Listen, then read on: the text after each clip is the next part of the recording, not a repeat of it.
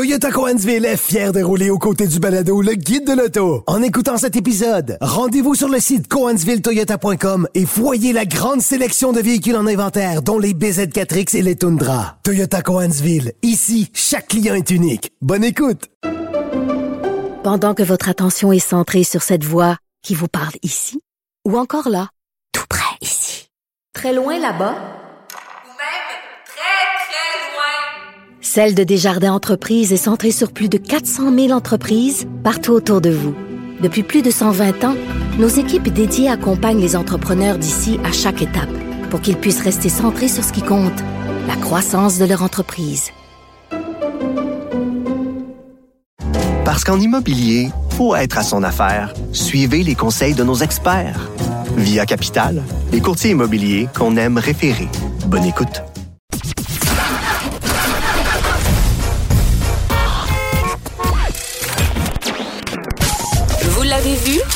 Vous l'avez lu?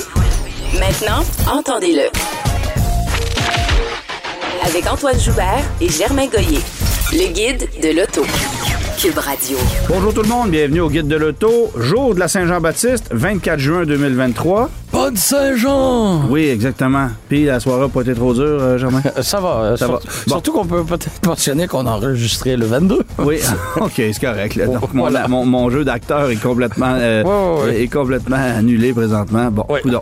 OK. Euh, pas beaucoup d'actualités cette semaine, honnêtement. Là. Il s'est pas passé grand-chose dans Non. le monde automobile, euh, comme c'est le cas durant la saison estivale un peu. C'est Oui, plus on- modeste. euh, On, dévoile des petits trucs. Là, on a vu passer, euh, par exemple, euh, un teaser euh, d'une première image officielle de l'Acura ZDX Oui.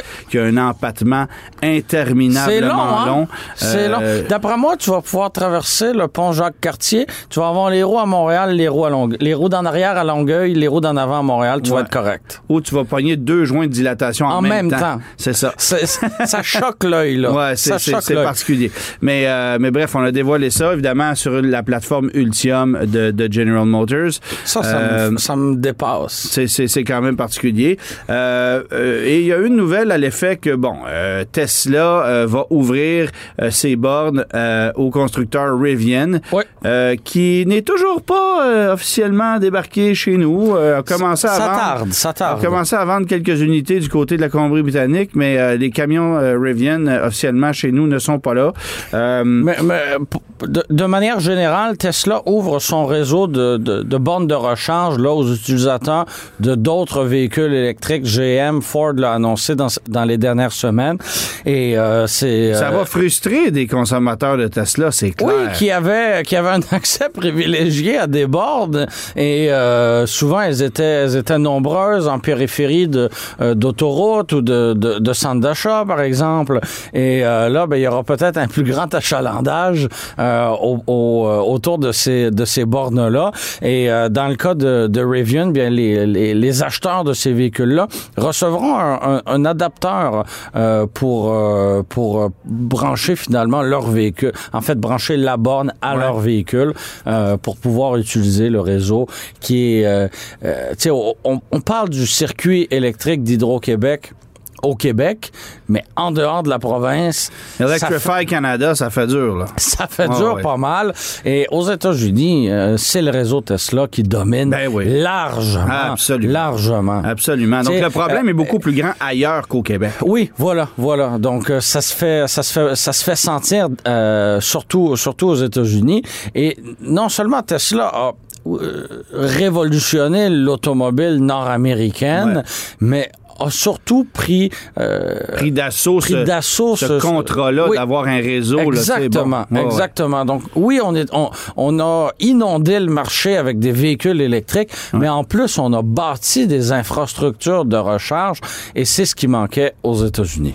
Bon, évidemment, euh, ce qui est drôle de Rivian aussi, c'est que on avait dévoilé ces camions-là il y a quoi, pratiquement deux ans Ouais. euh, pour le marché canadien. On avait sorti des listes de prix canadiennes initialement, liste de prix qui a été majorée d'au moins 20 000 dollars depuis. Mais ceux qui ont placé des commandes au début, avant la majoration de prix, et qui attendent toujours leur véhicule, auront droit au Ben oui. premier prix. Mais c'est correct, là. C'est correct, mais plus le temps passe, moins ça a de bon sens. On est d'accord. Parce que, Mais- mais- parce mais- que tout le monde a augmenté ses prix depuis. Ben voilà. Et c'est pour ça que quand moi je vois, et on y revient encore une fois, Chevrolet annoncer des Equinox électriques qui arriveront À on sait- 35 000, ouais. Ouais, comment peux-tu me promettre un prix d'un véhicule qui va arriver deux ans plus tard? C'est clair que ça arrivera. Et là, Rivian s'est fait prendre à ce jeu-là. Ouais. S'est fait prendre à jeu, là. Et euh, je te confirme que les gens qui avaient donné leur dépôt initial, ben, si on leur avait euh, dit, ben, ton, ton, ton véhicule va être 10, 15, 20 000 dollars de plus, ben, ils auraient déchanté, là. Je veux juste te dire, Germain, qu'un? Chevrolet Equinox à essence, Oui. ça coûte ça, de base. C'est ça. Avec une plateforme et une technologie qui me, qui me semble rentabilisée depuis un moment déjà.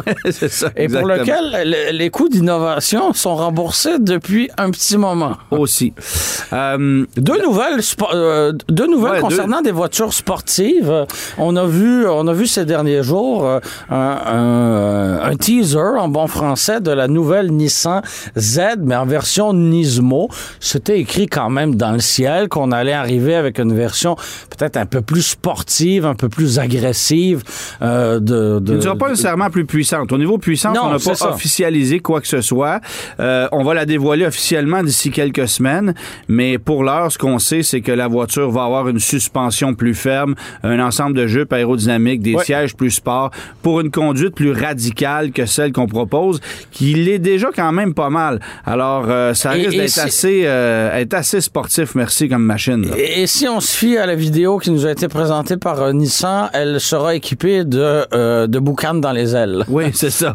Parce que tout ce qu'on fait pendant 20 secondes, c'est de nous montrer une, une Z sur la drift. Et, et de brûler euh, des, des, des pneus, là, Exactement. Euh, dans le même ordre d'idée, ben, chez Toyota, on nous a dévoilé la GR86 édition Trueno. Donc ça, je trouve que c'est une, une bonne idée. On mise Alors, sur- pour, pour l'histoire, la Trueno, c'était l'équivalent dans les années 80 de la Corolla GTS qu'on vendait ici, mais vendue au Japon avec un design un peu différent. Il n'y avait pas de phare escamotable. On avait des mécaniques un peu distinctes aussi. Voiture qui était très performante pour l'époque et qui est devenue mythique auprès des amateurs de, de voitures drift, sport de. Toyota, Oui, entre oui, autres. Ben, la Corolla GTS de cette époque-là qui était propulsée l'est aussi.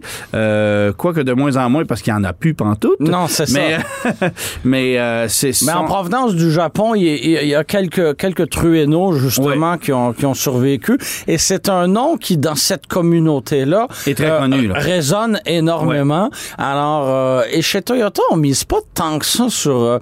euh, sur la, la- la nostalgie, bon, avec le Forerunner, on avait un habillage qui rappelait les, les- les années 80 pour Ouais, souligner ouais. un anniversaire. Mais sinon, on mise pas tant que ça sur, euh, sur la nostalgie. Et euh, là, je trouve ça intéressant. Et euh, bon, les gens peuvent aller voir évidemment les photos, mais on a un habillage qui rappelle justement celle, euh, celui de euh, la Trueno de- de- du Japon. Ouais. Donc, on a une peinture blanche des, euh, et des, des bandes décoratives, euh, décoratives noires. Mais sinon, ça demeure essentiellement la même voiture. Ce sera limité à 50 unités pour, euh, pour le, Canada. Donc, ce sera, ce sera très exclusif. Euh, sinon, ben, on nous a, on nous réserve un groupe de performance améliorée, nous dit-on, qui comprend euh, des amortisseurs, des freins Brembo, etc. Alors, l'intérieur, euh, l'intérieur punché de rouge, c'est assez, c'est assez voyant. Mais je me répète, je trouve ça intéressant et j'encourage Toyota de, de, de miser sur la nostalgie parce que euh, ben, auprès de toi et moi, ça marche. Puis ce qui est drôle aussi, c'est que Toyota euh, dévoilait tout récemment euh, une, euh, une Toyota Supra édition 45e anniversaire, comme si la voiture avait toujours existé. Ouais, ouais, ouais, ouais. Tu sais, euh, ça, je trouve qu'on pousse la limite un peu. Tu sais, C'est comme... euh, c'est comme... euh, Ben, je- comme la Camaro, tu Ben sais. oui. Ah, mais non, mais là, c'est parce qu'on est revenu avec une Supra qui n'en est pas une en plus. Fait que, Ben euh, c'est une BMW, là. Fait que euh, de dire, OK, on a gardé l'ADN Toyota toutes ces années, puis on fête le 45e anniversaire du nom du modèle. Attends, là. Nissan l'a fait. Pendant quelques années, on a abandonné la Z. C'est correct, je vis avec. Mais là, que, que tu aies éliminé la Supra pendant quoi, 20 ans, puis que tu reviennes euh, après avec Ouais. une voiture qui est une BMW. Ça me choque moins, là. Moi, je suis comme, euh, ouais, là, pouce, mais pouce égal. Ça me choque un peu moins. OK, c'est correct.